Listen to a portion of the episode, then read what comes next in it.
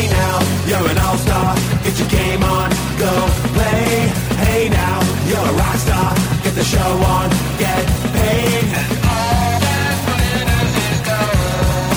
Only shooting stars break the mold. Welcome to another episode of the NRL All Stars podcast. This is Barnsey back again for Supercoach TLT round 16. Billy, the week after rep round where nobody played, we didn't have any NRL action, and we had a resounding New South Wales victory, which I was happy about, but no super coach. So I think that everyone is absolutely champing at the bit just to get into some super coach again this week. I know I am.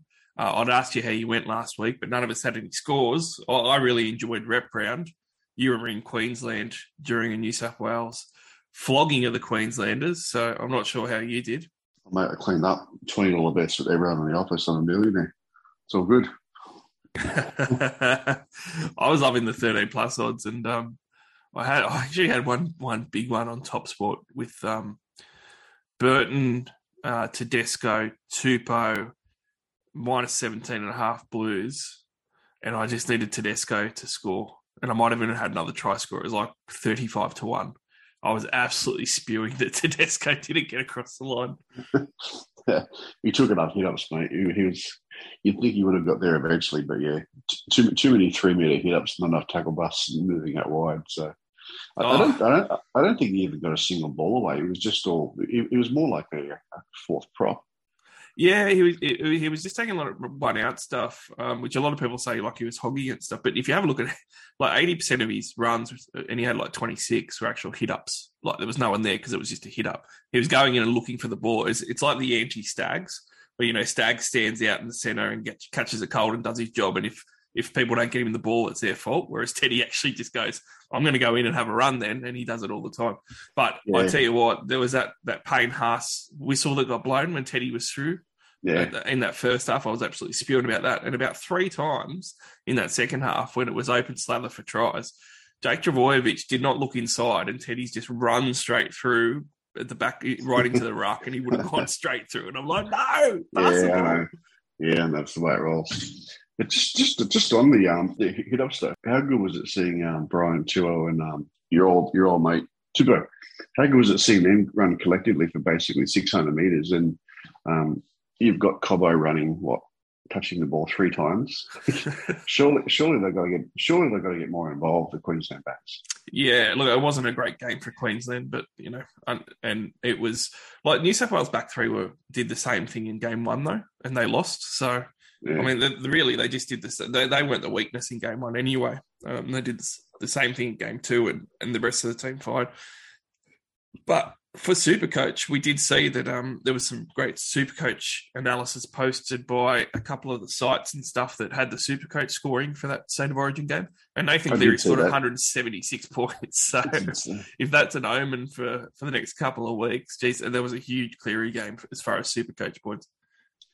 Yeah, I um I, I cleaned up on that game. I um I pulled um I pulled a couple hundred bucks. I I was about ten points off the uh the uh the full grand from the, uh, the, the fantasy scoring in that game, but I will try again.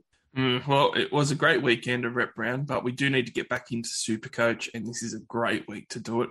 We are obviously two weeks away from the buy round, so everyone listening, especially those that are listening for the first time, we've got TLT every week on this podcast for the NRL All Stars. It covers just Super Coach, and then we hit that on a Wednesday for you all to listen to. We record another one on Thursdays that hits on a Friday, and that one's just an all footy podcast. So if you want to hear just footy, tune into that one. Talking footy episodes from the NRL All Stars podcast hitting every Friday. And look, this week it's going to be great because we're going to talk about Origin uh, and we're going to talk about a few other things. But for Supercoach, what we've got coming up next week is a buy special. So we've got obviously the last buy round of the year, the one that's right before the run home. So it's a really important one. Me and Billy are both going to be on next Tuesday to talk about that and run through the whole buy round and trying to hit that as hard as we can. But for this round, we've got round 16 coming up. Now, before we get into TLT, like we normally do, we'll have a bit of strategy chat.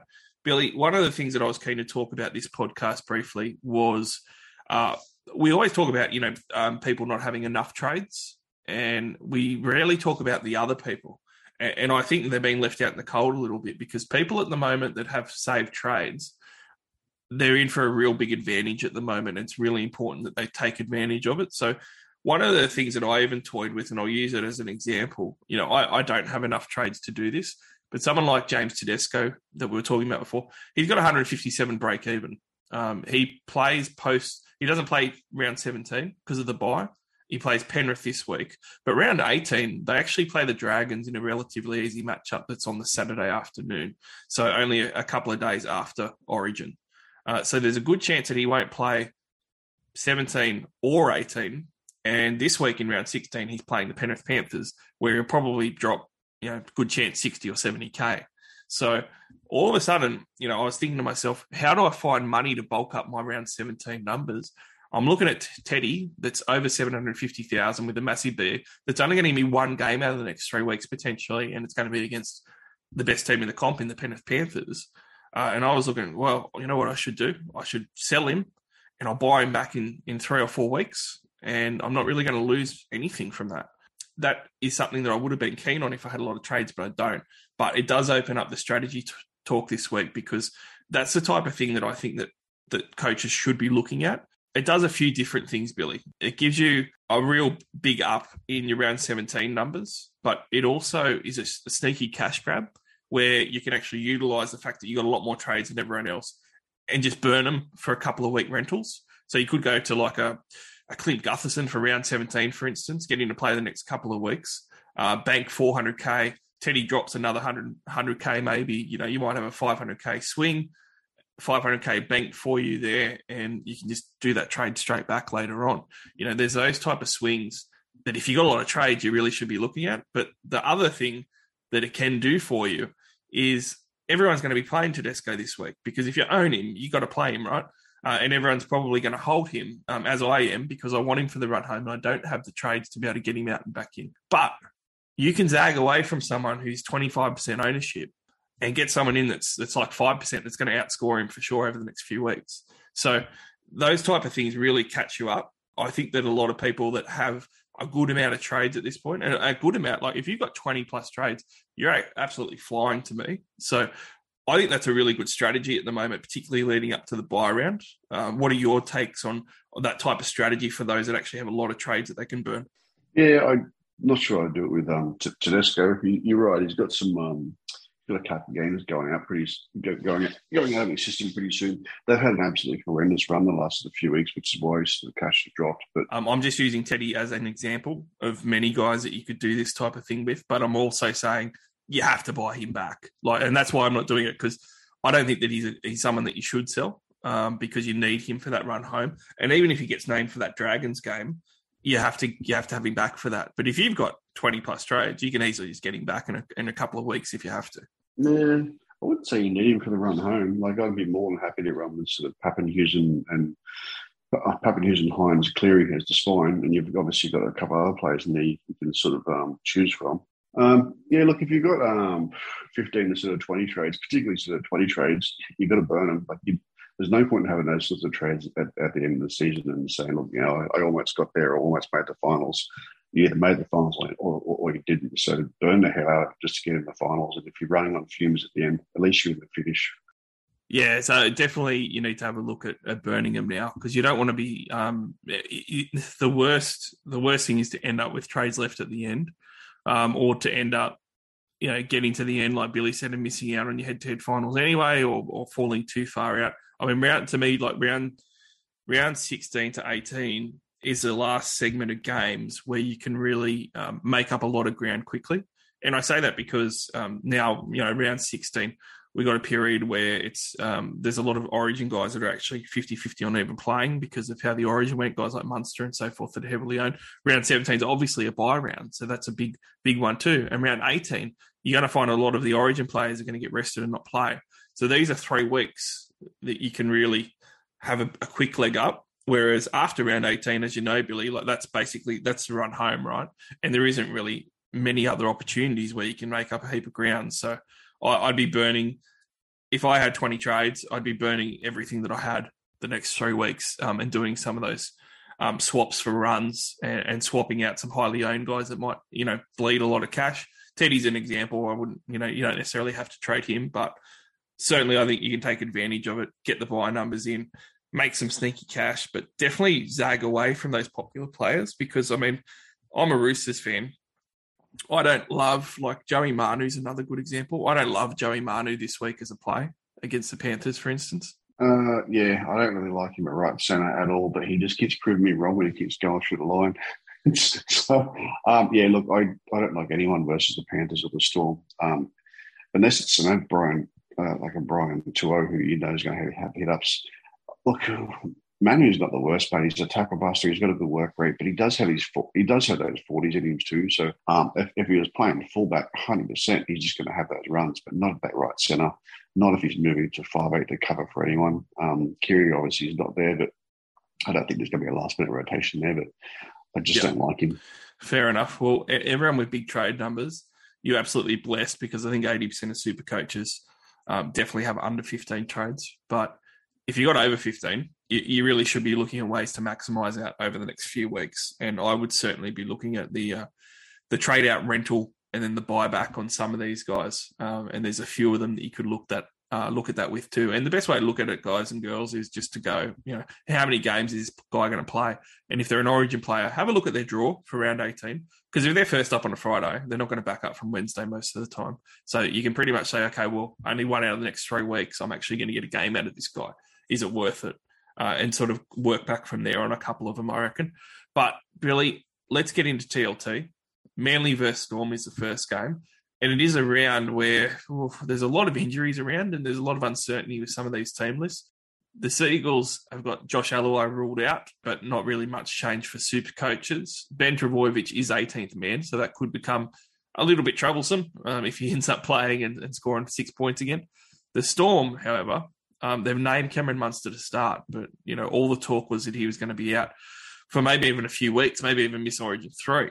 Kaufusi is out. Chris Lewis is named to start there. Josh King starts at prop. Brandon Smith at lock, and Ryan Papenhuyzen is in the reserves in jersey 19. Huge amount of uncertainty on the Storm front for this game. Uh, when we're having a look at market watch, Billy, to have a look at the movement, Koula is getting traded out for Manly the third most. That makes complete sense. Burbo is the seventh most. Uh, that makes sense too. Munster is at number 10.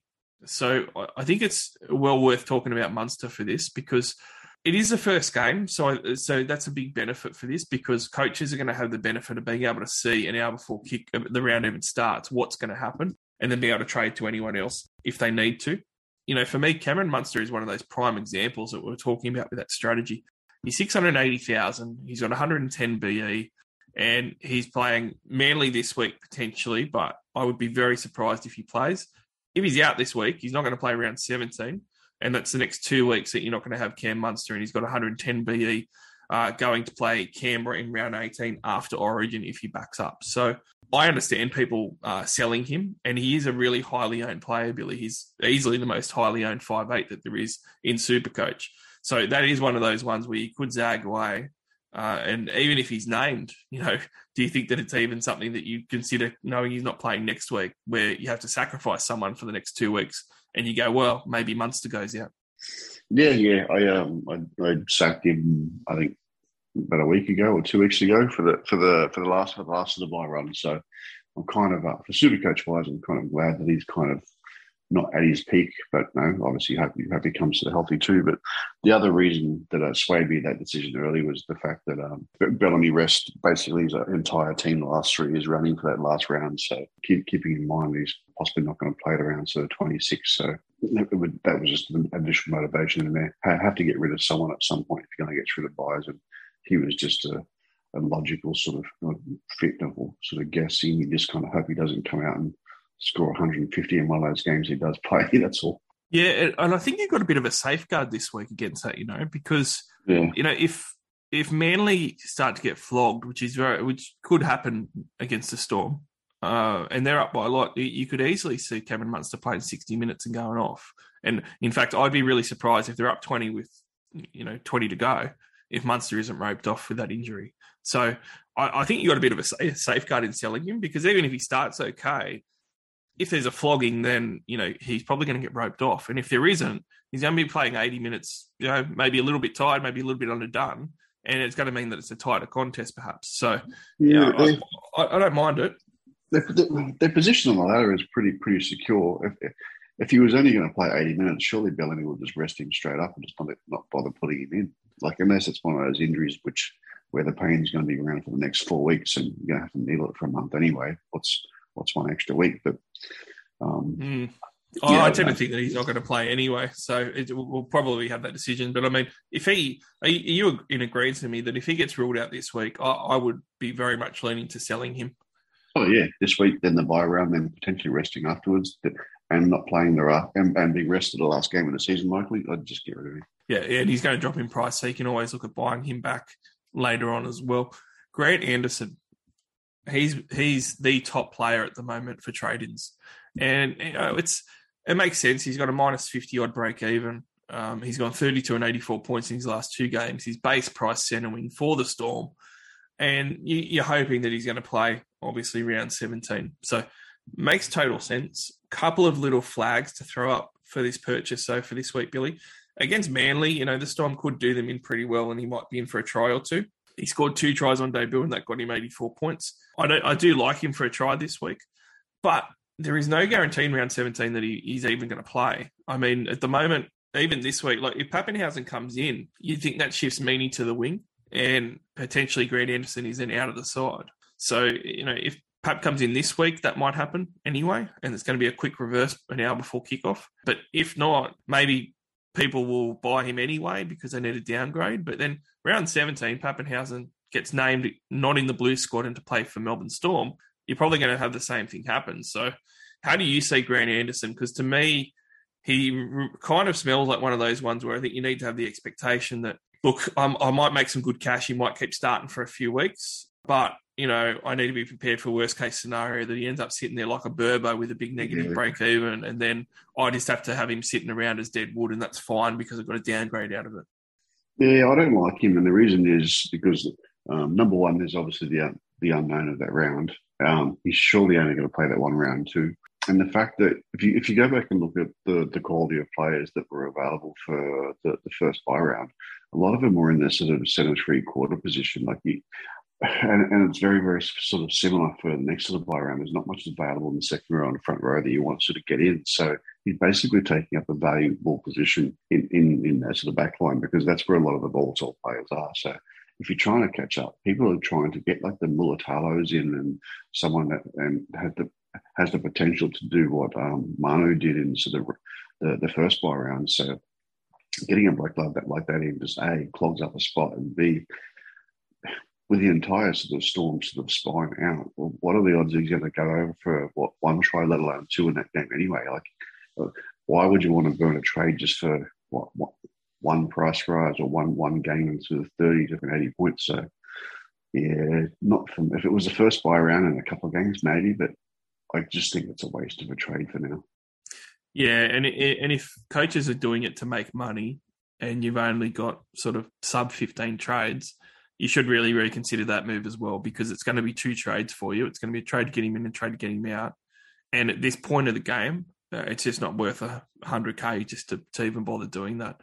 So uh, Ryan Papenhuyzen though, extended squad, jersey nineteen, the third most traded in player at the moment. So it does look like a lot of coaches are prepared to jump early on Pap. He's got 144 break even, and he's about 930,000. So quite a bit of money. I know a lot of coaches have been looking at ways to plan ahead, which is good. A lot of coaches I've seen have had bank that they've uh, managed to save up for the Papenhuyzen purchase. I don't think he's going to play Origin, so he's going to be just about a must-have next week. But 144 BE, first came back from injury. If he does come in, Billy, uh, there's no way that I'd get him this week, um, even as a a real pod play to sort of get a game up on the masses. I I still wouldn't do it. I just think that there's too many uh, too many flags there with everything, and including what you mentioned earlier, where Bellamy can treat these guys with kid gloves. Um, you know, and again, if they're up easily against Manly, you could easily see Papenhuyzen come off, just like I said with Munster, and, and Meaney just slots back to fullback. You know, so yeah, I I just don't think it's really worth it jumping on at that price with that break even for this week. Uh, but Well- quite a few coaches are. Yeah, look, for the most part, I agree with you. Um, I'm not doing it. I wouldn't wouldn't advise it. I, like like you said, uh, first week back, first week coming back, injury, high break even, that sort of price, you know, easy sort of wait and wait and see week then get in. I think the only reason you would want to potentially sort of get him in this week is if you're somehow one of the lucky people that's to rank between, I don't know, maybe 100 and 1,000, and you need to make up ground quick. He's one of the few players which um, you would most likely no one in the top sort of 100 owns at this point because he hasn't played for a while. So maybe a lot of people in, the top 100 are doing the same thing you and I are doing and going, look, let's just sort of wait a week, see how he performs, then get him in. So maybe it's the 50 grand cheaper when he's healthy. Um, maybe the people behind need a bit of a leg up. And at this point in the season when cash and trades really don't mean too much, it's just kind of um, just getting in. If it doesn't work, then so what? They lose what 40, 50 grand, but at least it's sort of taking a punt and still getting some likely decent points. So that would be the only sort of play I can see for getting him. Yeah, look, there is some merit to it, and like you know the Tedesco example I gave earlier, you know, Teddy has a hard matchup and he's got that draw. Like he, there's a there's an easy path there to get to a Papenhuyzen this week. He's still averaged 96 points a game this year. You know, we forget about him because he, he went off injured round nine and we haven't seen him again, but he's still averaging 96 points for the season across nine games, including one where he only played 50 minutes due to injury. And, and in fact, he's got four games out of his nine that he hasn't played the full 80 minutes. So he's having a stellar season. He's obviously going to be a big talk next week when we're talking about the buy round and pretty close to a must have for that, provided he's not obviously selected for Origin. So yeah, there is some merit in what Billy says there because you, you can do those type of moves to try and catch up. I, I won't be, but if you've got a lot of money, a lot of trades, and an easy path there, then you know you could take the punt. Um, on this game, Billy, to finish up on it, normally the Storm would have a lot of vice captaincy options that you'd want to look at. I'm just not too sure this week because obviously Munster's under a cloud. I did think someone like Harry Grant, his game really lends itself to to playing against Manly um, because of you know maybe their pack can be a little bit susceptible, maybe their edges, but Manly actually have the third best record against Harry Grant for Supercoach. As far as opposition goes, that's the, the third hardest opposition that he plays for his highest score. His highest score is only 74 against Manly, and that's the third worst out of the 16 teams. So his numbers historically haven't been that great. Um, he's obviously coming off, you know, Origin where he could be a bit sore yeah, I don't really see any VC or, or C options I'm going to throw in this one. But I guess if somebody was going to throw in a Papenhuyzen and just wants to go for a flyer VC, that's probably the one that makes the most sense just because of the upside and everything. Yeah, he's probably only played what a few games though. You've got to remember the the season before last was, was with the Tigers, and it was only sort of half. No, the um, probably only sort of one one sort of game in there. So, look, I think it's a small sort of sample size, but if, if you're going to choose someone from that team, it's either a, a healthy Pappy or Grant. There's no one else in that team you're going to VC. So um, if you're looking for one early, I'd still I wouldn't have any fear of doing it. Yeah, I mean it's just a VC. You're certainly not going to see anyone in, in this one. Uh, on Top Sport, bet of the week for this one, Storm are dollar thirty six, which I, I, found quite interesting. You know, the, the, Storm don't look like they're going to be really at full strength. Uh, it is going to be played at Four Pines at Brookvale, so yeah, yeah, I, I get it. I do kind of like the line though, minus eight and a half for a dollar ninety for the Melbourne Storm. I reckon I'm going to jump on that one and, and back the Storm for a victory. But if Munster's out, you know that's going to be a pretty big deal. Knights vs Titans is the next one. This is far, far from a good matchup as far as viewers are concerned. A, couple of the teams that are that are on equal points for last place. Uh, the Titans are dead last on for and against. Not a great one, Billy, but for super coaches, there is some news. Um, Kalyn Ponga's out, so that kills my my draft team at least. Titans, they've got David Fifita back on the bench. Uh, that's going to be an interesting watch because he's got 129 BE. So it, it, will be interesting how much he can drop the next couple of weeks if he starts to become a purchase again. But really, Billy, you know, there's no market activity for either of these teams, and with really good reason. Probably the only guy that's still piquing my interest that I just raised a couple of weeks ago is Barnett. And that's partially because, too, with Kalyn Pong out, you know, probably Tex Hoy kicks but you know, on the off chance that we're going to get big edge minutes from Barney, and he's going to even get the goal kicking, he's got a 32 BE at 465,000, and he scored 71 in 66 minutes last time against the Raiders.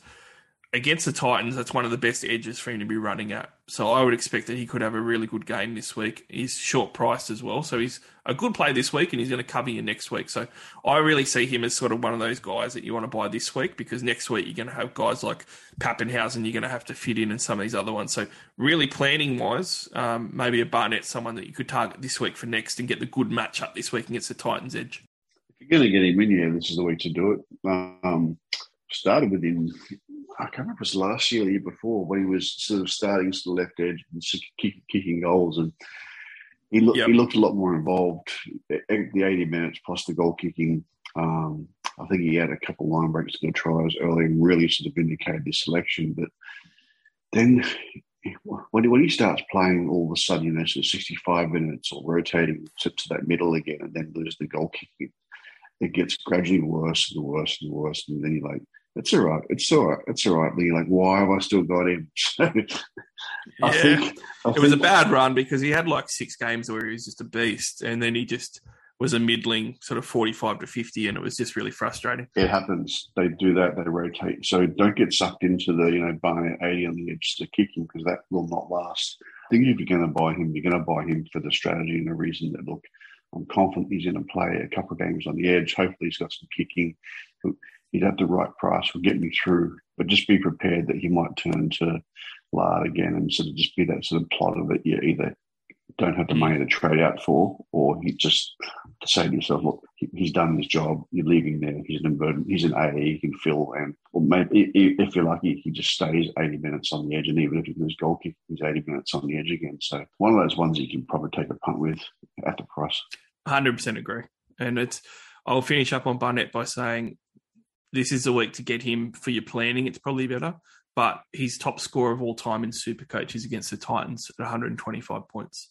Uh, and he loves playing them. His best, his his average is 72 points against them, which is his career best as well. So for 465k with this opposition and how well he's played against them previously, uh, I I really like him as a buy. If you're going to get him for 17, if you got the trades, get him for sure because you can easily trade him out if it all goes to shit, and it, and it may very well do that. But yeah. the one other thing to add with him is, um, at the very least, no one owns any Titans or any sort of Knights. At least he gives you a player to watch that game. well, that's true. It does make it interesting. And look, I, I think that Barnett is is better odds than what the bookies will say he is for a try this week. Um, I, I, think that he's a decent chance of clutch attack this week. So I look, I, I, quite like him this week. If if I had the trades, I, would think it's a no brainer to get him this week and get the cover for next week. But yeah, it's it, I, I, really like him for this week. So certainly have a look at him, see what your forward pack looks like. I'm going to consider it, um, but I I am at the trading point where I'll probably have to leave him there. So that's why it makes it a bit harder. Top sport bet of the week. Uh, look on this one. Titans are outsiders despite Ponga being out. $1.98. It is at Newcastle Stadium, Billy, but geez, these are two pretty poor sides. I reckon I'm going to have to just take take the fifth on this one and just not talk about it and just move on. Even though Top Sport have great odds there for Newcastle, at $1.84 at home. Let's just move along. Panthers versus Roosters. This has to be the highlight of the weekend, surely. Um, the Panthers side, they've all been named, all the Origin players they're all going to step up, but they do have a couple of halves in the extended squad, so it will be interesting because it is the third game and it is going to cause a bit of chaos if there's any late changes. You wouldn't think that there would be based on what we've seen. Uh, the Roosters side, Luke Keary hasn't recovered and he's not even in the 22 man squad, so he's no chance of playing. But Victor Radley is back, and that's going to be big for the Roosters. And just quietly, Victor Radley was playing that buy round next week, he's someone that might even get down to 360, 370k. He could have been a decent play, but you know, unfortunately, Roosters are off. Big week. Panthers versus Roosters. The Roosters are out of the eight. They need to win, but the Panthers are the Panthers. Market watch out, Billy. I'm finding this really interesting. Butcher's the fifth most traded player out. Um, that makes complete sense. He's done his job. You get Butcher out. Tago, I find that he's uh, really split on opinion with him. I traded out Tago like a month ago. I, I sort of decided that I was going to I was going to keep May. He was my Panther that I was going to keep, and Tago I was going to sacrifice. And I don't feel too bad about that. Um, Tago now a lot a lot of people are jumping off. He's averaging 59 for the year, uh, but his scores really since round 11 uh, have been uh, not great 56, 58, 58, 69 with a try, and 38. You know, he's just, he hasn't really been firing, and it's against a lot of opposition that he should. His last game in round 15 was against the Warriors, where he only threw up 38 points. Uh, the Dogs in round 13, before they became, you know, a top eight looking side almost the last couple of weeks, only 58 points. Yeah, it's at 512,000, a break even in the 70s, not playing round 17, up against the Roosters this week. It seems like a fine time to sell. Um, I will just remind coaches, though, that round 18, he does have the Tigers. So if you're selling any Panthers players, round 18 should make you at least pause and consider what you're doing. Yeah, I'm in the same boat. he was one of those players that I wanted to get rid of about a month ago uh, as well. Um, you, got to find money somewhere, and um, I think the key for me was two things. Number one, um, he's what was this going to say? Yeah, his ceiling. He doesn't seem to have a massive ceiling. So even though he's in the best side, best side in the comp, even when he does perform, there's nothing that he's going to do that doesn't that's not going to hurt you. It, he's basically the the equivalent the equivalent of just play, playing like a forty five or fifty minutes of PPM four or someone off the bench. So if he can cover almost the, the same sort of points with uh, someone half the price or, or, or, or almost nothing basically. Um, it makes sense to sort of cash him in. The flip side to that was they just had an insanely sort of, soft sort of runs that are coming up. So that was a reason for keeping him and just sort of hoping that he gets the jag something. So I think if you own him now, you're in you're in two two, two states of mind. So uh, number one, you're just going to get rid of him. He, he, he's your he's your cash cow to sort of uh, cash out to someone for the the next of the buy round or, or load up. Or secondly, he's a guy that you can just it's a luxury. You just leave him on the bench. You don't play him or you have to play him because he's not hurting you. He's giving you sort of basically a 59 average and you just sort of hope that the Panthers go on the tear. Yep. No, I agree with all that. And look, I don't I don't think it's wrong to hold him at all. Um, but I'm gonna I'm gonna sell everyone on why you should sell him. There's only there's one number that I'll throw out there that says to me, sell him. Sixty one percent. That is how many coaches own Tago. And at the moment, like I was saying at the start of the podcast, if there's players that are 61% owned that are going to be played often by coaches that are not firing, that's a really easy opportunity um, to get on top of those coaches, especially when that player in Tago doesn't play around 17. So his ownership, really, if I owned him right now rather than when I sold him a month ago, his ownership would make me sell him uh, because, like you said, he doesn't have that ceiling. He doesn't have those big scores. I, I, just see it as a really good opportunity this week to get off him at a reasonable cash out amount um, with 61% of coaches owning him. Yeah, I agree with that. Um, just got to find some of the Phillies boots, that's all. So most traded in out of this one. Cleary makes sense. If you don't own Cleary, you probably should own him. Ty, number seven. I, have just got to say, you know, Ty was our our buy of the week um, in round 15. I absolutely loved it, especially for head to head players. Just loved it. Came through, and it was actually round 14. Came through with 116 points, followed up against the Warriors with 101 that was the perfect two weeks. Like that, I wanted To'o so much. He was only five hundred sixty-four thousand. He's now six hundred twenty-eight thousand, but he's got a six. Eh, he's got a single-digit break even, and he's coming up against the Roosters, which isn't great, but he'll still probably score decent. And then he's got the Tigers right after the bye. If you're a head-to-head player, you know now's not the best time to buy Tago because that was a couple of weeks ago, but it's probably the second best time because he's just going to be more expensive the more that you wait. So I totally understand um, coaches bringing him in. He is still someone, Billy, who just is nowhere near the ownership that we've seen in the past. So when you're having a look at Tago, he's still only 8% owned. After this week, he's barely going to escape being a pod still. So it's still a great time to be jumping on Brian, even if it's against my Roosters. Yeah, he was just in that sort of um, buy bracket um, post post round thirteen when when a lot of people sort of were going back to sort of just having sort of two trades left. And he, when you're trying to sort of get your team, just get a team on the park with all the restings, it's kind of hard to get a get a bloke in um, when you've only got sort of two trades. You're trying to fill gaps, so I think a lot of people kind of missed him, not because they wanted to um, or wanted, wanted to sort of pass on. I think it was just kind of a luxury kind of trade. And then when he sort of hit, hit that big number and did the same thing kind of last week, uh, I think everyone's kind of in the boat now where you look at the numbers and go, yeah, okay, so he's basically only had sort of one real sort of low score was still a 38 doing nothing. So look at his last three. He just one of those where he, uh, prime target. I'm in the same boat. I want to get in this week.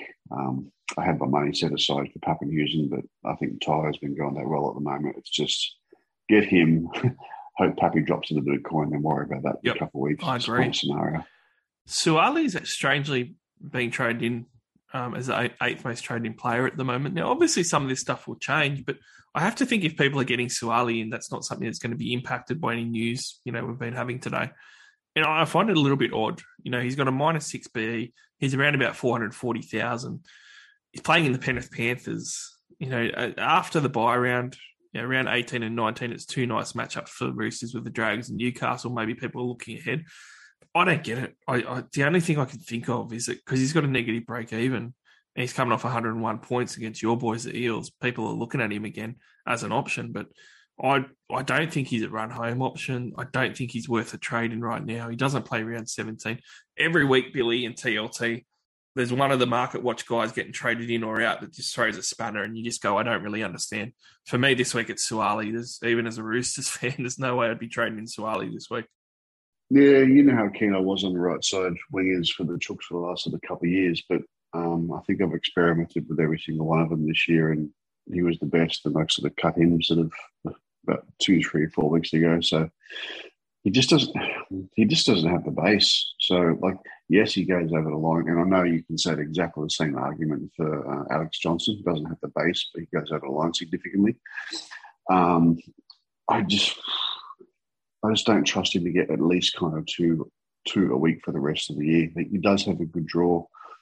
I wouldn't wouldn't begrudge anyone getting him, but I think at that price, I just doesn't interest me at the price. That's all. Yeah, he's definitely priced out of it. Like he, he's averaged 55 points a game this year, uh, and he's done that with 26 raw base, which is pretty solid. Uh, and when you put in his um, his base base attack, he's high 30s. So look, he's pretty solid, but sort of 55 average for the year. I kind of think that's what he's going to do. And you don't really want to be buying someone to not be covering a buy or to be and just to be one of your rotation center wings. It's a 55 average. Like I just think there's too many center wings that are better at that price point, like you said. I just don't see much upside at all for doing that trade at the moment with all the other options. So I'd certainly stay away from it. Uh, Billy, I already mentioned when we're looking at BEs for this one, I already mentioned guys like Teddy at 157 BE. Manu is close to 100 break even as well. Um, I'm actually going to sell Joseph Manu this week because I need to make a big call to fund some other moves. And he's a guy that is heavily owned at the moment. He's gone very well. I don't like the matchup this week against Penrith. He's not going to play round 17 round 18, it's going to really hurt if he's playing fullback versus Dragons, but I'm just going to cop that because he's worth a lot of money at the moment, over 700,000. So that's going to be my, my sacrifice cash out for the next fortnight. But, you know, we talked about selling these type of guys with Teddy and Manu and stuff, and even the buyback options with them. Playing the Panthers this week, would you sit any of these guys? You know, if you own these star-studded Roosters players uh, that are expensive, you know, can you justify sitting a Joey Manu? Can you justify even sitting a Teddy this week? If you own Teddy, you play him, you don't ever, ever drop him. Um, Manu, yeah, I, I would. I'd probably trade him as opposed to as opposed to bench him. I think it's silly at his- price not not to play him and, and have have some and have that cash be utilised somewhere. So I don't bench. I think he's more of a uh, sell or play sort of option. Um, I wouldn't I wouldn't be playing anyone else in that team. I'd be certainly wouldn't be touching Suaalii if I could. Um, I think just going one step further, I'd probably put um, Manu in the same sort of court as the uh, Talakai decision. Sort of, you know, go back sort of six weeks ago um, when he was priced 700k, 750, 800k, whatever it was. Pl- plenty held because he had a massive sort of the soft run, just didn't didn't produce. I think um, Manu is going to still produce, but I think if you take the um, this week's game and the buy one into in, in, into the equation, I think that kind of puts puts the decision in the same sort of um, ball court. Yep, yeah, and like they played in around 11 and Manu scored 43 against the Panthers. Teddy was a 67 with the try, which wasn't great either. But I 100% agree that, you know, you, you own Teddy, you have to play him. And he could very well throw out a, a big game this week. You know, the Sharks were meant to be a, a really tough game at the time. They were the second best defense in the league in round 12, and that was Teddy's 144 point game this year. So you own Teddy, like Billy said, then you're going to play him. But Joey Manu's a little bit different. Um, he's bucked his trends this year uh, with his scoring. It's been a much better. And I'd be really, I am really scared about round 18 and 19, not owning Manu. So I think a lot of it comes down to who you sell him to and what you get out of that trade. Uh, I don't think he's a trader necessarily. I kind of think that you have to play him if you own him as well because these expensive guys, you know, can they're expensive for a reason. They can have those big games even against the top oppositions. But yeah, Manu, I, I, would actually consider selling, and I am probably. I've already said I've already sold him. I don't think I'm going to reverse that decision, but I am going to hold and play Teddy for sure. Obviously, the elephant in the room in this one, we haven't talked about it. We brushed over the fact that people are still buying Cleary because we don't want to hassle those people that didn't own him. Uh, vice captaincy options. Cleary's coming off two tons that we kind of forget about because of rep weekend. Scored 103 round 15, 106 round 14 both great cap- captaincy scores. He's now got four scores, 100 plus out of his 11 games. So, you know, around about 35, 38%, I think that is. And two games out of his 11, he's got 150 plus. Roosters, he scored 84 points against in round 11. Um, that still would have been a pretty decent captaincy score. Coming off 166 points in Origin, Billy, if that was scored for Supercoach. Do you go the full C on him and just go for it with the form that he's in after Origin? Or do you sort of go, no, nah, I'll, I'll, throw the VC on him? I'd chuck the VC on him, but only if you've um, got a clear run with um, Trbojevic. He's 18th man. That kind of scares me. I wouldn't be chucking the C straight out of him. Like even when, when they had that real soft game a few weeks ago when he was the guaranteed C like whatever it was, he ended up on what 58 points or something or other. Then uh, last week had a real soft game. He was on what 80 points at halftime, 85 points at halftime, finished on 100. Coming up against a tougher team post Origin, I know I know there's a decent sort of rest, but coming up post Origin, oh, I just don't see the comfort factor in just doing straight out C. Not for me. Yeah, it's definitely not for me either. I'm I'm VCing him. Um, top sport bet of the week. Roosters plus 15 and a half, you get $1.95. Plus 22 and a half, you can pull it out to and still get $1.68. That's what I'm going to go for. Uh, I, I don't have that much faith in my Roosters, but I can give them a 22 and a half point start, and my faith is going to come back for them. But it is a good, it is a great time really to talk about top sport based on me taking 22 and a half points for the Roosters this week. Top Sport is a great sponsor of the NRL All Stars podcast. If you haven't heard of them, you can go to topsport.com.au and have a look, or you can download their very easy to use app. But TopSport is a 100% Australian owned bookmaker they don't just have sports, they've also got great odds in racing. And often both their sports and racing markets are the best odds that you'll find out of anyone. So go and check them out. If you're in a super coach, which I'm assuming you are since you're listening to this, player performance markets is what Billy was talking about at the start of the podcast when he was saying he almost won 4K. It's it's all about betting on fantasy point scoring with the bookie topsport.com.au. They've got a over and under that you can bet on for their point scoring. It's not super coach point scoring, but it's quite similar. They've got half a dozen different stats. They base it on the NRL stats. Bet the over or under, and away you go. Um, you can clean up on topsport.com.au, but if you're going to, gamble responsibly. And also, when you create an account, make sure you use our promo code, and that is SC All Stars, all one word. That way, that they'll know that you're one of our listeners. They'll take great care of you. But topsport.com.au, get on them today. Dog Sharks, Billy. Now, this one, was one of those ones a few weeks ago where we were talking about load up on the Sharks. You know, they've got this great draw and includes a dog coming up. The dogs have been playing a lot better lately, uh, and they wow. smashed your Eels. So maybe it's not as not as good as what we think. Um, but Bulldogs news, you know, they're the same side um, for the Sharks. There's no changes, but Wade Graham, McInnes, uh, and also Finucane all had COVID, and there was talk they might not play. They've all recovered from that and are fine. And because of the rep round, you know, they passed through the protocol period. So Sharkies are full strength. When we're talking about market watch, you mentioned a guy before, Talakai. He is one of the most sold players at the moment, um, and I'm really surprised. Uh, I think he gets dropped. Yeah, he's the seventh most traded player, and look, he's playing against the Bulldogs this week. Um, and I know that his his form's been pretty up and down. Like he's got a five round average of 52, but I think that he's been coming back. He's three round 61. He's gone 39, 79, and 65 the last three weeks. And his raw base over that period has averaged just a shade under 40 points, just his raw base, let alone his base base attack. So he's he's kind of really come back into the form that we wanted from him the last month of footy. Uh, as far as him sitting out Origin, I 100% agree with Billy. Like, oh, I don't think he's going to play Origin. So to me, trading him when he's playing the Bulldogs this week, who he could put on some points against, and he's also got a buy game next week, provided that he is dropped, which I think is pretty good mail that he will be.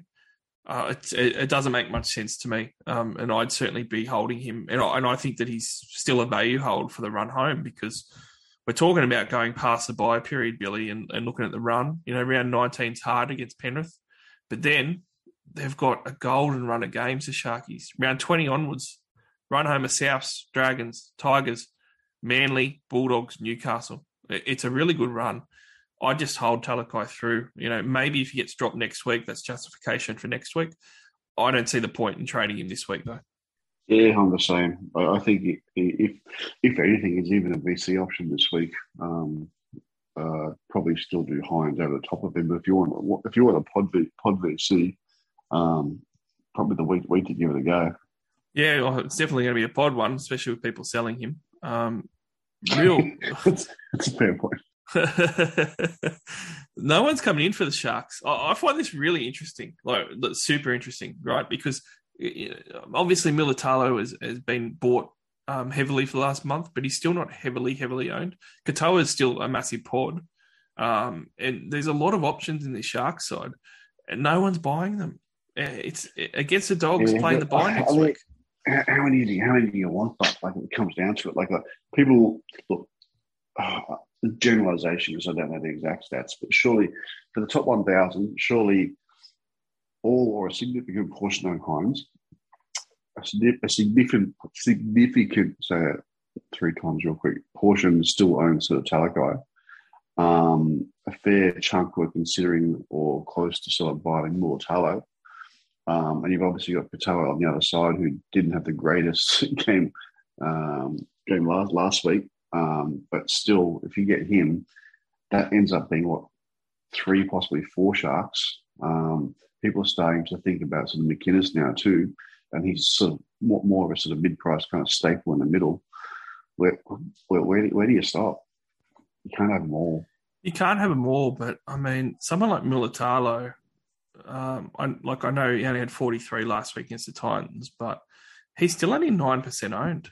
Like he's he's only in 9% of teams. Katoa, like if you want to talk about massive pods, Sione Katoa for the Sharkies is 2% owned.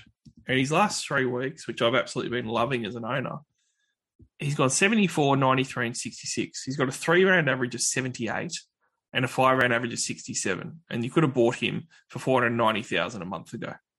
Like, the, these are the type of guys that I'm, I'm expecting people to be looking at for round 17 because they're the type of guys that can get towards a ton uh, or at least get your 70s or 80s, which is really big in a buy round. So I, I would 100% be looking at them on on break evens. When we're having a look at the break evens, a guy that's not getting a sniff at the moment is someone that we really should have picked up on a, a month ago. But because it's Matt Moylan, we just left it, and I think we all just ignored it. You know, but he was yeah, he was three hundred thousand in round twelve and he's now gone. You know, we spoke about that Sharks draw, Billy. We all spoke about it. We all salivated about it. And Matt Moylan hasn't been good. Okay, that's no disrespect. He's sort of he's in his thirties now. He just hasn't been very good. He's not a super coach option. He went ninety against the Titans last week and 101 against the Warriors the week before. He has been absolutely beating up on bad opposition lately. He scored a try both those weeks, but I mean, a try and getting 90 and 101, pretty good scoring he's got a minus 41 break even and he's 426,000. Like when we talked at the beginning of the podcast about um, quick trade in and trade out guys, like don't get a Suaalii with a negative break even or, or, even a Grant Anderson. Get get a Matty Moylan if you've got a million trades. Just buy him for two weeks. You know, he'll make 100K the next two weeks. He plays the Bulldogs this week, coming off 90 and 101 points and plays the buy round. You know, he, he's a he's a massive pod, you know, 1% ownership. Uh, I'm not saying that Matt Moylan's going to continue it, but if you're looking at massive negative break evens and you want to score some cash and get some buy cover, he's got the dogs this week and, and he ticks those other boxes. A little bit expensive now at 426. You know, if you bought him at 302 a month ago, that's that would have been a really astute or maybe lucky purchase, however you want to look at it. But we haven't spoken about Matt Moylan all year, and yet here he is carving up. Yeah, people just have, have these runs where they go, well, I think another classic example um, in that position be someone like uh, uh, Steve. He was only sold 300k two weeks ago.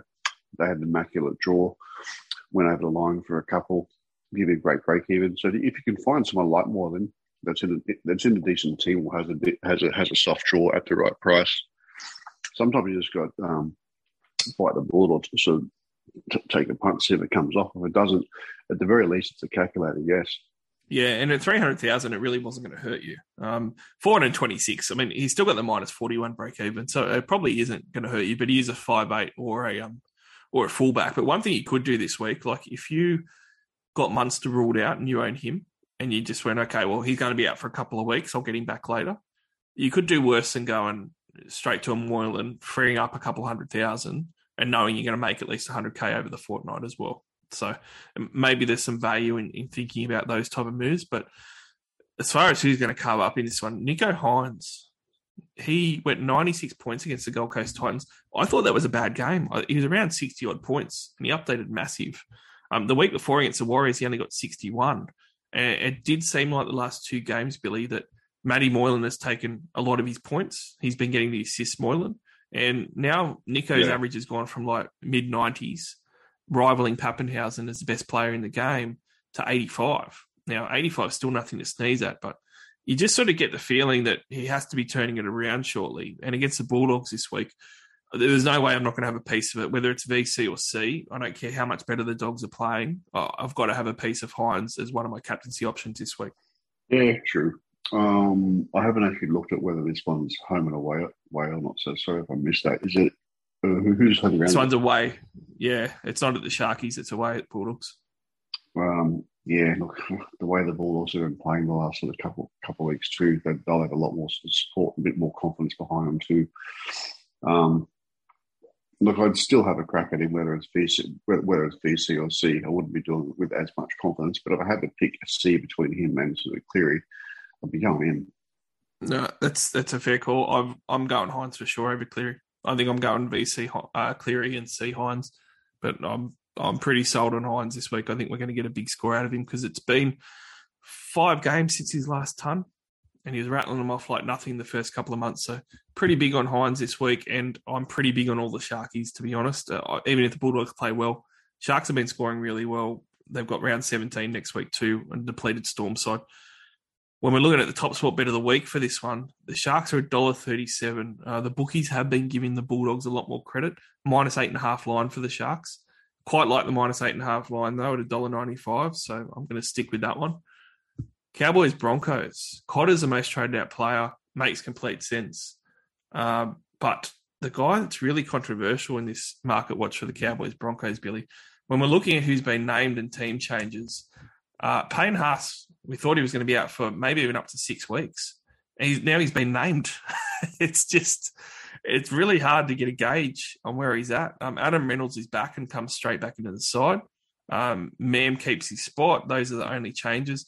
But you just get the feeling, you know, with Haas, uh, I sold him when he first did his shoulder. He hasn't been great since. Um, I think a lot of teams sort of hit pause when they were trading him out. The numbers are probably even changing now that he's been named and people are just seeing it. But his five round average of 51 and his three round average of 48. This latest injury, even if he plays, and I'm not sure that he does, I'd just be cutting bait for the year. I really think this is the week. Yeah. Just cut bait for the year. I don't think you need to get Payne Haas back. And I think there's other options that you can go to that are just easy options. And he's just not been tearing up this second half of the season. Even if he was healthy, like you look, you look at his numbers that, he, that he's been punching out, they're not they're not massive. He doesn't go the line for tries. So he's not going to hurt you. I think it's just money that can be used elsewhere. The the only problem is, uh, I don't think many people have uh, Jules in the sort of second row three. So in order to punt him, you basically got to punt him for enough, or, or what? Like um, if if you don't own um, uh, Tapine, maybe he's an option. But if, if, even even still, like he's not a big man play. He's just he's just been beast mode lately. Um, I think King has actually been playing really well, so I'm, I'm actually happy to play him at the moment. Uh, pretty much everyone has Papali'i, so you can basically choose between King or King and Papali'i, or um, or um, uh, Tarpley. So I, I, think for a lot of people, he's just going to be unfortunate, an unfortunate rider where you just, just sit there and leave him there. Yeah, you can do that too. Um, I mean, I think with the uncertainty with him, a lot of people have gotten cover over the last few weeks. So I don't think many people are going to be caught out if he does, you know, get benched and can't play. But make sure you got him as one of your reserves so you can change it to someone else. That's probably the big thing. But look, I'd I'd probably just sell him and bite the bullet. I think there is a few options. We've mentioned a few of them there. Um, but one of the guys that he's getting traded in, and I was kind of a bit surprised because I looked at him a couple of weeks ago and went, "Ooh, this guy looks really good." Um, and I'm I'm looking forward to that Broncos game, especially if they've got Reynolds out still and, and they're a bit under strength. Six percent ownership, Valentine Holmes, ninth most traded in player, and I was actually looking at him for the run home because he's actually been quietly playing quite well for Supercoach. Five hundred fifty thousand very much a head to head purchase because if you really want round 17 cover, you're not going to be able to do it. But he's got 99, 65, and 59 in his last three games. Uh, obviously, goal kicking for the Cows, but the Cows draw also is going to open up pretty big now, where they've got the Broncos, then the bye. Um, obviously, Sharks in 18 is a tough one, but then they hit the Tigers, the Dragons, the Bulldogs, hard one against the Roosters, and then the Warriors, and a couple of harder ones to finish up on. They've got a pretty stellar run of games until the till the last couple of rounds of the season. So Holmes, I actually looked at and went, "Wow, you know that's that's a really good pot at six percent ownership, uh, and someone that you can have for the run home. If you're head to head." I think he's a huge purchase at the moment, goal kicking for the way the Cowboys are playing. And he's the last few weeks got a three round average in the 80s. Yeah, I can see where you're going there. Um, uh, I don't really have anything to add apart from what, what you've said. I just I, I, can't I couldn't pull the trigger on it. Um, give me another angle. well, mate, I'll, I'll, this is my angle. Okay, he's he is playing his old club, the Sharks, in eighteen. Then he's hitting the Tigers, the Dragons, and the Bulldogs for a month for the run home. And this is after hitting a depleted Bulldogs side uh, this round sixteen. So I reckon that's a pretty good five weeks. Yeah, I didn't actually. I actually didn't realize how soft, how soft their draw was. Um, I, I, I, missed out. I missed out on a few players in that in, in, that in that team for the last for the last sort of um, the last sort of month. I got unlucky with Cotter as well. So there's a few players I didn't, mm. need that really need to sell at the moment. But if you're looking for a pod, I think you've kind of hit one on the head there. Um, they actually don't leave Queensland until round 20 as well. You're just going to be able to get through that sort of um, next to the bye round. But if you can do that, uh, you, are obviously going to make up, make up points for that run. What was his actual ownership again? Six percent ownership, and the next three games are all at home. In yeah, that's pod territory, and you got to you, you got to remember that's not six percent of people in the top one thousand owning either. It's going to be a lot lower than that. So, um, because you got to remember with with with, Supercoach, the the the stats own the ownership stats right now, obviously for everyone, but half 40, 50, 60,000 players people that just do this for a bit of fun and drop out. So you got to remember there's lots of dormant teams where people sort of pick their favourite sort of players for their own sort of teams to start here to drop out. So a couple of percentage points there are going to be from um, people that aren't really in there anymore. Um, and others that just do sort of, you know, um, makeshift sort of the hybrid. So the re- real the real ownership is probably going to be half that. Yep, very very true, mate. Um, and look in this game when you're looking at guys that are pretty highly owned that you can sacrifice and up that um, aren't going to play the buy. Selwyn Cobbo is 600, 650,000 and he's 24% owned. Like I, I, spoke about how I sold Manu. If I owned Cobbo, he'd be straight out this game. Like I, against the best defense in the comp at the Cowboys, um, and a little bit underdone the, Broncos. Like I, this is the perfect week to sell Selwyn. He's obviously going to play Origin. Mate, Cobbo, Cobbo gives me the shits. Like I didn't start the season with him because I, I looked, look, I looked at his output and thought, nah, he doesn't really sort of put much of the effort in. Those guys are useless and he sits outside Staggs. Then when I watched his first game, like he was he nearly went over the line a couple of times. He was threatening, he, um, had a line break. He was tackle busting. And I thought, ah, this guy's going to kill me. And at the price, I just can't afford to miss it. So ended up getting him in. Then he does no, no runs, no nothing for God knows how many weeks. Then I sell him. Then all of a sudden he starts going on a tear, scoring a try a week, try a week, try a week. Got goes on a massive tear, then then you think then he gets selected for selected for Origin. You think, look, this this guy's actually performing out of his skin. Maybe you need to get him in. So I didn't get him in, didn't get him back in. But then you then you look at him the last couple of weeks, he does nothing again. Like he's just one of those frustrating, frustrating players that just doesn't have any consistency with with, with, with work ethic. I just have no idea how he isn't one of the most sold players this week. Like I'm really stumped on it. He's six hundred fifty thousand. He's got a break even of one hundred eighteen. He's gone sixty points plus across his thirteen games, only thirty eight percent of the time. He's gone 70 mm-hmm, plus, yep. only four out of thirteen games.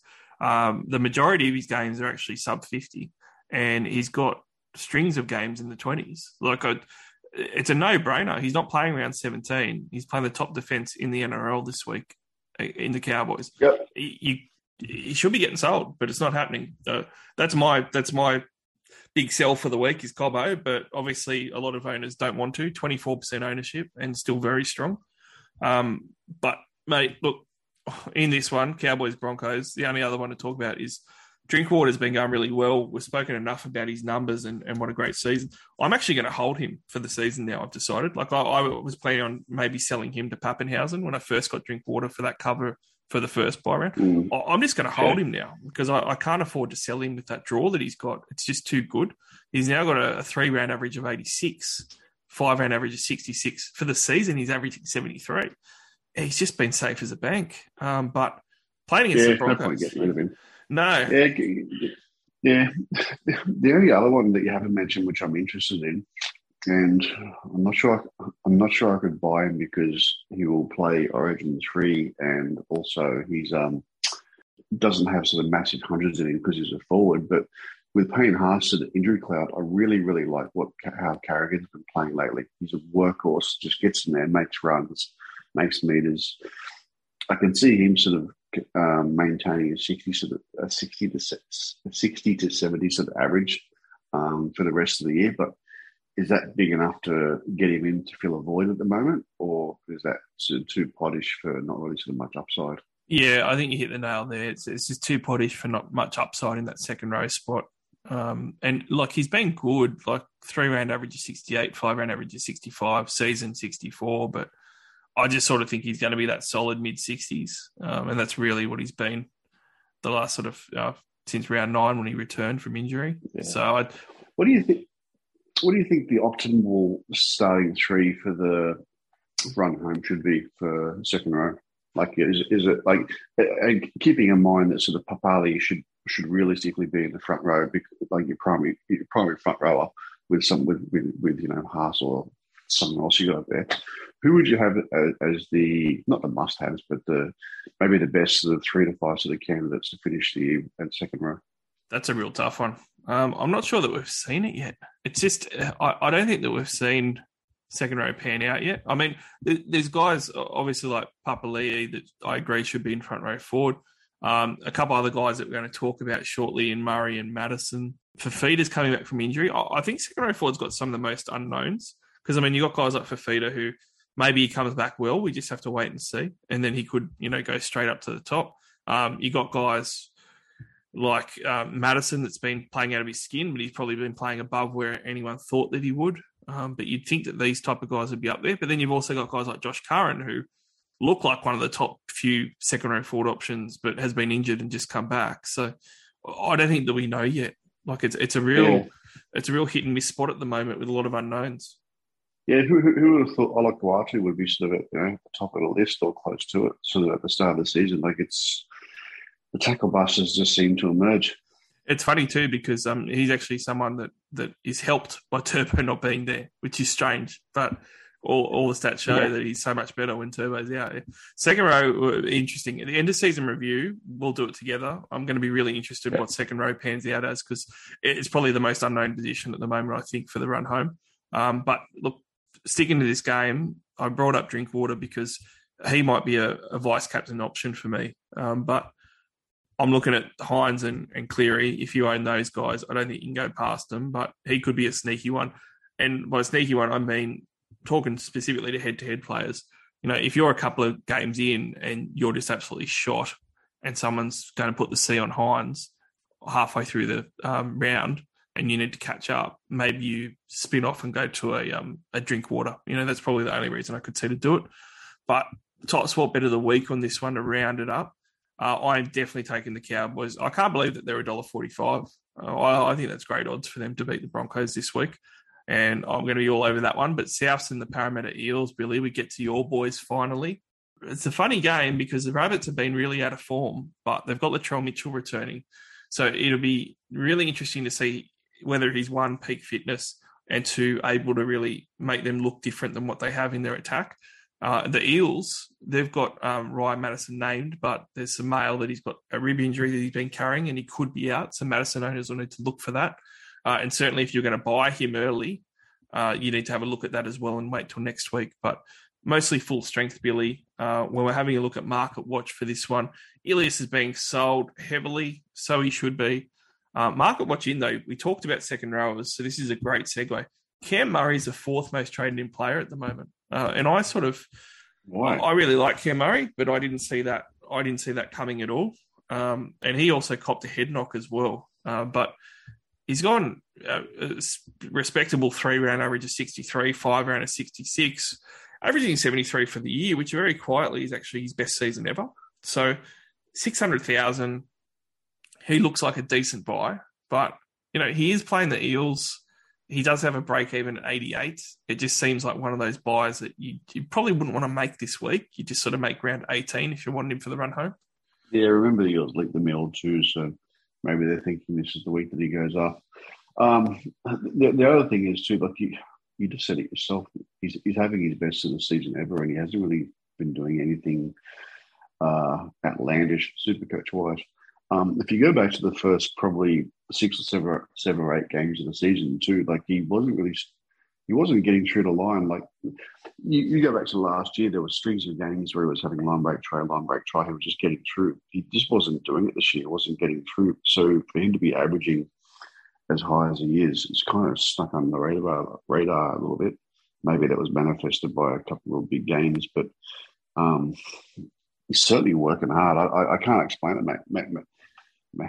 mate Reynolds not, not, not is Reynolds not being there making a difference to difference to him with having to having to do more at the middle? I don't know. I, I, I can't explain it, mate. But well, it's funny too because Souths haven't been playing well, so it hasn't been been like there's been heaps of points there for him. Yeah, they've had a couple of games where they've been flogged. So, like, I, I think the Souths have single handedly destroyed my season, apart from me being a moron. um, having have, have, have, having you know sort of um, um, what what I have at one point I've got um Nikorima, I had Milne, I had uh, uh, Walker, uh, Alex Johnson, it's um, as well as uh, Jai Arrow. I think I had half the rabbits when they went on a losing streak and just single handedly destroyed my season, mate. But I won't, I'll tell you what, I won't be making that, that mistake again. Well, I'm glad I didn't get Milne because I looked at him hard, but I did get Cody, um, and that hasn't been as good as what I hoped. But he's still not been too bad. But I mean, sticking to this game, Brown is actually the fifth most traded in player at the moment. And I, I, suspect some people are going Munster to Brown, looking towards round 17, which is guaranteed to play in. Um, and look, probably like people like Wilfred will probably say I'm the flag bearer of the Dylan Brown hater fan club, and uh, you know there's probably some truth to that. I haven't given him a lot of credit, but I've said several times this year he's been a lot better than what I than what I ever thought he would be. 73 points a game, uh, getting traded in very heavily, and look, Souths haven't been very good, so it, it does make sense. And one of the things like that's made me look at your Eels this week, especially, Souths haven't been good. They've obviously got the bye next week, uh, and that's against the Tigers, and then they hit the Warriors after that. So you can argue that these next three weeks are, really plum matchups for the Eels and great point scoring for their spine. So a lot of people getting Dylan Brown for 630,000, 73 average, really good reason to. Um, but I'm going to throw it out there to you uh, that Mitchell Moses is actually 50k cheaper um, and only averaging three points less for the season. But that includes an absolute shocker of an eight point game against the Cowboys in round eight. Yep. Um, if, if, he didn't have that one, he'd actually be higher than Brown, but he did. And he's got that run of, you know, South Tigers, Warriors, and X3 as well. I would almost lean towards paying less and getting Moses. Um, and the other one, which nobody's going to like, especially you, is if I didn't have any money, you know, for $150,000 less than what Brown is, you could get Clint Gutherson in your spine. I mean, he's been terrible lately. Three round average of 47, five round average of 54. Why would you do it? Because nobody owns him and because he's going to fire in some of these games because he just has to. He's not going to uh, be that far below his averages the last couple of years. So if you can get him back out of your team, Told you he's shit. Don't do it. uh, th- these next three weeks is going to be Gutho time, I think. But I, I would have to buy, you know, one Nah. of those other two ahead of him. But this is. I did this last year. I. The thing with Gutho is, unless he's goal kicking, he'll have a soft draw. There'll be two or three games that where he's got a soft draw leading, leading up. He'll have a massive score, and then he'll score twenty and twenty, and then he'll play the buy round, score thirty in the buy round. Then all of a sudden you'll have injuries, and you'll have to cover those and, and have to play him. And all of a sudden, the massive score that he has and the, the 30, 40 points you get in the buy round are completely offset by you having to hold him for the rest of the season because of because of injuries and depth covers. So oh, you've got to trade him I- out. You've got to be I able to just- trade him out. I, you've got to, if you're going to get him in, just for the love of God, just have some depth to cover in there so that you don't have to play him. Yeah, you, you got to trade him out. Like I, I think if you're going to look at him, and I, I'm considering it for the round 17, but Souths this week, I like the matchup for your Eels. It's a it's a three week play. Souths, Tigers, Warriors. Like if I was going to sell, um, if I had a heap of trades like that 20 plus trades, and I was going to sell like a Teddy, Teddy to Gutho, three up, 250,000, uh, and get Gutho for Souths, Tigers by New Zealand, and then sell him back straight out and something like that would work. But I mean, look, we're talking about these spine options. Gutho, Moses, and Brown. Is there an argument that two out of these three will fire for the, that that run of games, and maybe you should be stacking up on Eels for that round seventeen versus Tigers? Like, is there an argument to get at least two out of these three in for that buy round if you want to hit it hard and to start this week with Souths? Oh, man, I, love the boys, but I just, I just don't see all three of them firing at once. If you're going to pick one, I'd probably I'd probably go Moses because he's the one that's kicking goals. He's got he's, he's generally the fifth tackle option. Yes, he's got a couple of stinkers in him, but it's only when you're playing sort of you know uh, top sort of teams. If he's, if he's got a couple of decent games in him and covering the buy, um, he's probably the one that you want to get in because he has a higher sort of ceiling. Dylan Brown can be on sort of 40, 40, 40 points, and then we'll have a line break sort of try to get you out of jail. He doesn't have like the. He, um, Moses is more volatile, but I think for stability in regards to goal kicking with a, with a with a short sort of runway or a short draw, um, yeah, he's probably he's probably the preferable route. Um, Gutherson's Gutho, all he can do is kind of sweep left and pass the pass the ball to Sivo. Can't do anything on the right side. Doesn't doesn't have big sort of tackle busting hit up game. He's more he's more of a, a late sort of sweeper, and I really don't want to bank on him having two or three or four a game in order to be worth worthwhile. Oh, Sivo is back, but yeah, look, just to stick to form of hating Dylan Brown, and um, I'll, I'll go, I'll go Moses and Gutho. I'll, I'll get those two out of the three, and then I'll, I'll sell Gutho for sure later on. But um, yeah, Brown, Moses, and Brown deserve to be top two in that order. Um, but Gutho is only five percent owned, so that's your pod play out of them because the other guys are 13, 14 percent owned, and they're going to get higher. Whereas Gutho, I don't think anyone's going to be buying him. So hasn't had a good season. Um, but I'm going to go out on a limb this game. I reckon that Gutho will fire against South. So I'm going for an 80 plus Gutho. And that brings me to the last guy in this game, Sivo. He's my purchase this week. Um, I'm buying Sivo this week for this game against Souths. I like what um, I saw of him like last week. He scored his try, got his 78 points against the Roosters. Uh, and I think he looks pretty healthy. But I think the big thing for me, Billy, is that he's got a break even over only around 60. His price point of 486,000 is relatively cheap. He is one of those guys that if you're going to sell a Joey Manu, you know, I'm going Manu to Sivo, and that's going to free me up uh, $225,000. And I'm going to get that round 17 cover where the Sivo double against the Tigers is on. But I think that he's a decent chance against the South this week of getting a double as well. And then he's obviously got the Warriors for that three week run. So, yeah, Sivo this week for me. Um, and I'm expecting Gutho to throw him a couple. That's probably a really good point. Purely looking at that, um, the the next buy round for, for the yeah for the matchup. So Yeah, look, someone like Sivo for that buy round against the Tigers, like he's uh, I think he's someone that you should be penciling because when you're looking at centre wings for the round 17 buy, you know, there's obviously the Sharkies guys, but then you're really um, you're really looking for those high upside guys, and, and Sivo is someone that can get that double in that round. Yeah, you look at the I think the Drinkwater forward, the Drinkwater uh, break even was pretty high going into that last buy round, and probably probably put a few people off going going in just for one game, and he crushed it. So you can get someone um, I was going to say someone like, then if I mean. If you can get one of those eels of your choosing, that's just going to do, do, the job for that game. Pick the right one, well done. But I, I can't pick the right one for you. It's too hard. Uh, top spot bet of the week, dollar fifty four for your eels, all over it. And I tell you what, Sivo, anytime try, mate. He's only just back, so they've got good numbers for him still. If you want to get a punt on him to score a try anytime, he's a dollar eighty five. Beautiful, beautiful odds. Warriors Tigers. This isn't going to be one to write home about, but the big news for this one is it, going, it is going to be at Mount Smart Stadium. It's the first game back for New Zealand. That's not great for the Tigers because they're probably looking ahead thinking that they might get the win here. But going over to Mount Smart for the first game back in New Zealand for a couple of years, it isn't the, the best time to grab the Warriors. Aitken's back. He's he's actually going into the centres. Um, and then we've got some bench changes, which are pretty irrelevant. Uh, but for the Tigers, look, there's nothing really super coach relevant aside from the fact that Adam has been relegated to the bench again. He's going to be an extreme pod for next week at maybe around 600k after he drops again, but probably too expensive. Other than that, mate, this this game's a little bit barren. Um, Aitken is the ninth most traded out player. I traded him out a couple of weeks ago. I was happy with that decision. Um, someone like Adam Doueihi this week, I'd normally be all over if he was starting at six and cheap enough, but he's actually benched anyway. Uh, there's just there's not much in this one. Um, my boy Garner that I thought might have been okay. He hasn't really been firing, but against the Warriors edges, maybe he does. Is there anything in this one that you like no. for Super you sure you don't want to rethink I'll try that? to be a little bit more.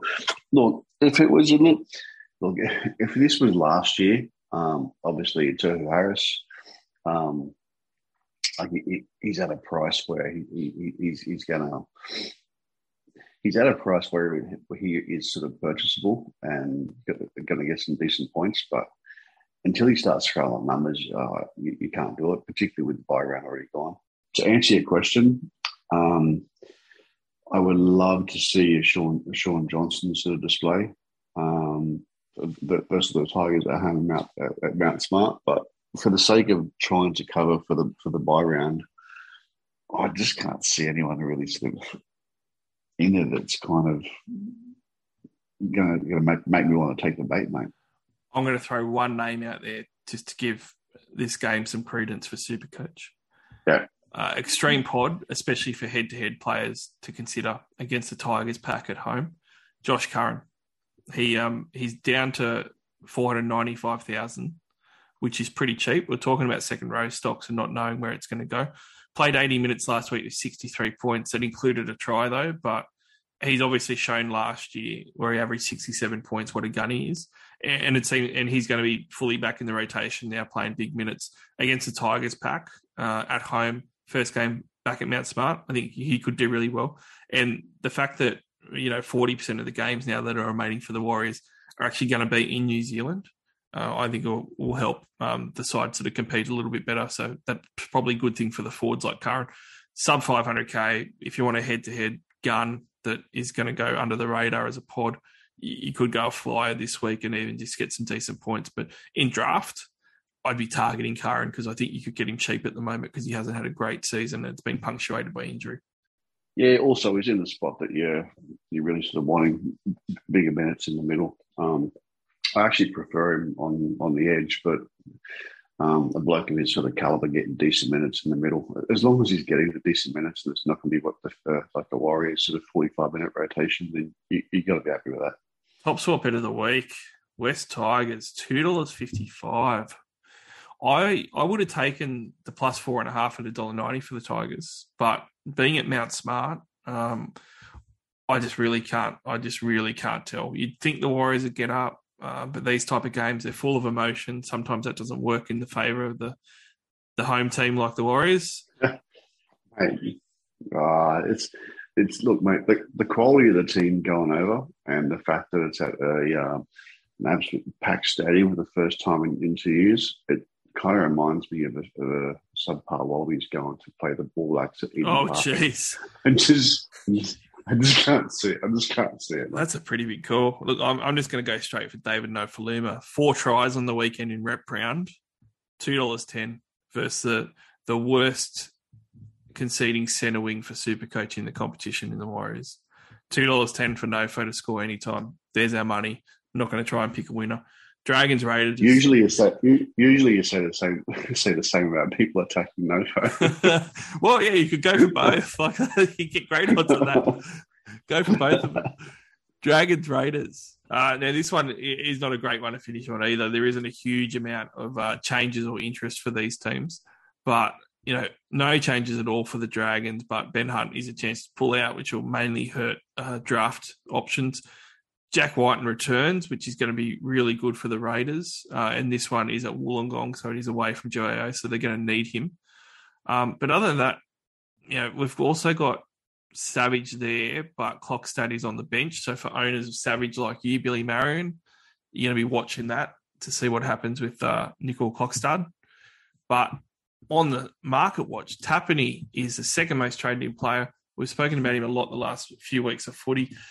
I I sort of said um, in a podcast without you, Billy, that you know me and Wilfred were lamenting the fact that he's been just killing it for five weeks now. You know, he's got a five round average of 78, a three round average of 85, but you're still just so scared of the Ricky Stuart minutes going back down. I think at this point, um, especially with guys like Payne Haas not firing, you just have to bite the bullet and just say, you know, he's 630,000, but he's averaging 64 in the year. But more importantly, that last five rounds looks like what he is now. For five weeks, he's killed it, and he's got a 78 average over that price, over that range. And he's he's a front row forward, second row forward dual, so you can have him in there. I I was too scared the last five weeks to have bought him, um, but I think at this point he, he's earned the right to buy him. The Raiders actually have a pretty decent draw coming up as well, with a lot of home games at GIO, which suits them. Uh, so I, I'm I'm aboard the the Joe Tapine bandwagon now. I think that he's going to see the season out as one of the top front row forward options. He takes every second hit up. Like every time you look up, like stop. I feel like I say, I, I feel like saying to the screen, stop, stop taking hit ups. You drive me insane, mate. I think, yeah, I realise he has a massive PPM, and I realise why people talked about him as a pod to start the season. But why all of a sudden does he need to start, you know, playing 55, 56 minutes and taking every second hit up? It's demoralising when you don't own him. Uh, I've, I've lamented many times on this podcast that I could have got him um, in round 16, uh, round 13 for the buy, and I didn't do it. It just, it absolutely killed Yeah. me. But look, And he offloads too. well, I was about to say the offloads. Like he, he had three offloads last last week, I think it was, um, or maybe just a couple. But the week before, he had like six, and that's the thing. Like the the thing that's really sold me on him this week. His minutes went down to 45 on the weekend, which is the lowest that he's played since round 10 when he was getting really crap minutes. But he still scored 82 points, and 58 of it was in base, and he had a line break try assist in there. Like he's just the way he's offloading, it, it's it's just not mattering. You know, he only played 54 minutes in round 14. He scored 95 points because he had six effective offloads. Like you just can't stop him at the moment, and it doesn't look like it looks like Ricky Stuart's just freed him and just said you can just go for it, mate. And that's what he's doing. So I'm not even scared anymore if he plays that 45 to 50 minute games in there. Uh, I think he's still going to be able to score well. So Payne Haas to Tapine, it's a really popular trade this week, and I fully support it. Um, the only other one I will mention though, it, a real smoky, and I have to say, like I saw him myself, so I don't want to say that I've stolen this idea, but I actually noticed when I was playing Tim Moody last week um, that he had Hudson Young in his team. And I was like, oh, I was looking at Hudson Young three weeks ago because he had a bit of a good edge run of games coming up. He's got a 37 BE and he's now 564,000. But for head to head players, you know, last year's champ owns him. He's averaging 61 for the year. But when you're having a look at his last um, five rounds, he's averaging 73 and he's averaging 75 for the last three. He, he's basically from round 10 onwards been on fire. and that and that goes along the same lines of Joey Tapine on the timeline. Like basically after round ten, it looks like what's happened is Ricky Stuart's worked out his rotation for his forwards. He's sort of taken the first couple of months of the season, and then he's gone right. These are the guys that I need to be playing, and then away we go. And he's been playing to their strengths. We've spoken about Joe Tapine and playing to his strengths. One of the things that's happened with um, Hudson Young is he's actually scored four tries uh, in his last eight appearances as well. Um, so he's been playing really well as an attacking weapon on that edge. Plays the Dragons this week a really good pod attacking that edge of the Dragons. Round 18 against a Storm, but then what does he hit in 19 and 20? Two of the best edges that he could attack the Warriors and then the Titans. So I'm just going to throw that as a bit of a, a, a real smoky pot out there. If you think that the second row options aren't, you know, firing for you as a head-to-head player and you want a smoky, he's owned by hardly anyone, but he is owned by last year's champ. I'm once bitten 17 times shy, mate. I um every time I've owned him in the last couple of years, I thought I was clever. He goes on it. He goes on a task, has a couple of good games, and then um, yeah, either a Ricky benches him or puts him in a position where he gets to forty minutes, or he goes and gouges someone eyes out and like get stuck with him. So I just keep like, oh my way.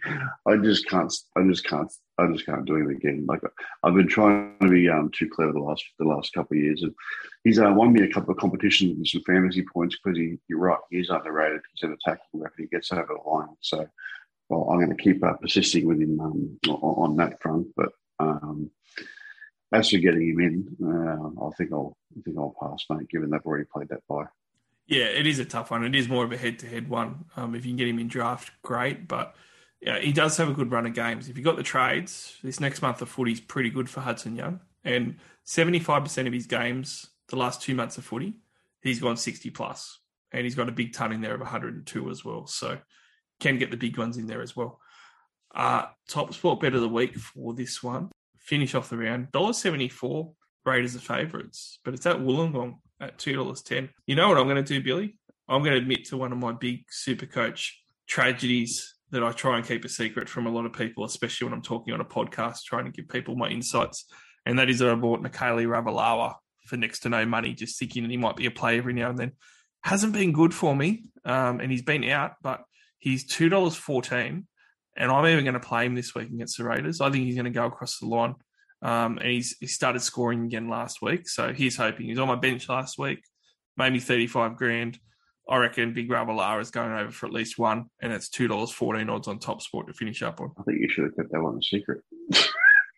I got, I got, I got to say, I didn't, I didn't spend on him. He was, he was cheap. He was like two hundred sixty thousand. But yeah, he's going to give me, he's going to give me cover next week, mate. He's going to turn up for sure. Uh, it's a no from me, but not, I, I, I uh, I appreciate your honesty. I appreciate the sentiment. Um, the only thing going in your favour is, I think, from memory, I'm pretty sure the um, the first high scorer for the year round one or two actually had him in there. So pretty sure it was a Dragon supporter, but I'm pretty yeah. sure that he he uh, has had a couple big ones. But apart from that, uh, probably not the round you've owned him. No, no, he had the Hattie against the uh, the Warriors, and then took another ten weeks before he scored a try. So, yes, not a good yeah. run for for Mikaele, but two dollars fourteen odds on Top Sport. Don't buy him in Supercoach like I did because he's too expensive now anyway. But two dollars fourteen, I reckon he's a good bet. That is the podcast for this week, Billy. It has been a pleasure talking about round sixteen Supercoach options after a week off. Thanks, mate. Good to chat with you. It'll be a bit more interesting next week when it's not just sort of a plain sort of a black and white. They're sweet and sour. Going to be huge next week. So everyone tune in for next week, especially because it is going to be a buy round special. We're going to look at all the round 17 buy options, which is going to be the last chance for you to really rise up the ranks. So definitely tune into that one. But if you're trying to find the podcast, you can get it everywhere. But iTunes, SoundCloud, Spotify, Amazon, Audible, on all those ones. Uh, definitely subscribe so you get the episodes straight away. Follow us on Twitter, NRL underscore SC underscore All Stars, and hit up topsport.com.au.